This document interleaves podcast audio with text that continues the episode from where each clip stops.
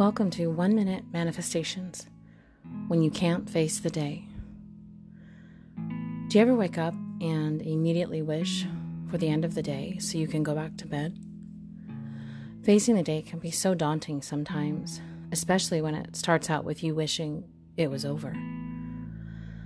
I have these days too, more often than I would like. However, when I push through them, it helps me to have more strength the next time it happens. Often I find that these thoughts arise when I have a situation where I have not carved out enough time for myself to rest in between work or on days off, or I have over scheduled myself. It's also possible it can happen when I am dreading facing a particular event or person. When there is so much in my life that is causing me to not want to even get out of bed or leave the house, I have to ask myself if it is even healthy for me to do the thing that is beckoning me to avoid it. Or maybe it's time to make some changes in my life so that I do look forward to facing my day. What types of things cause you to look forward to facing your day?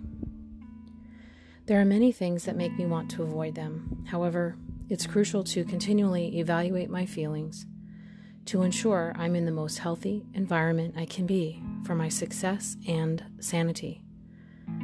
When I am avoiding my day due to being tired or overwhelmed, it can help to schedule some time to recuperate and rejuvenate.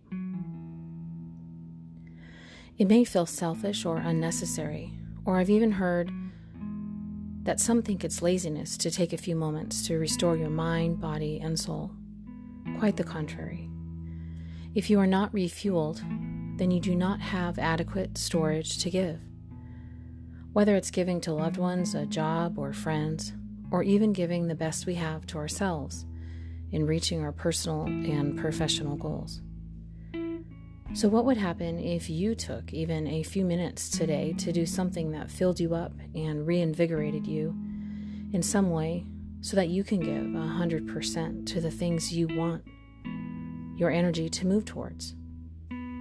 If it's hard to give this gift to yourself, turn it around and ask the question Do you feel that a loved one is worthy of this precious time and energy to give themselves?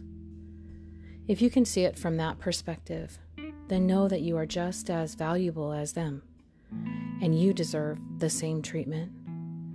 We cannot serve or thrive from an empty vessel.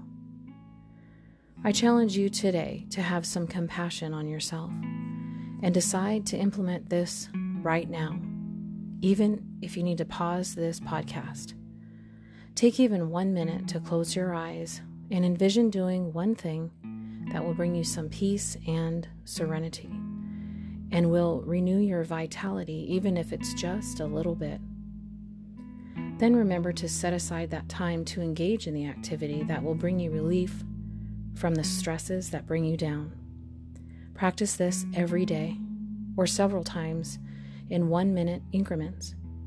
Whether it's taking a nap, laying in the sun, or fishing on a beautiful lake, watching a sunset, or perhaps it's thinking about spending time with a loved one that renews you. Whatever it is, envision yourself doing it, and before you know it, you will be. You are worth it, you matter, and you deserve it. Thank you for listening.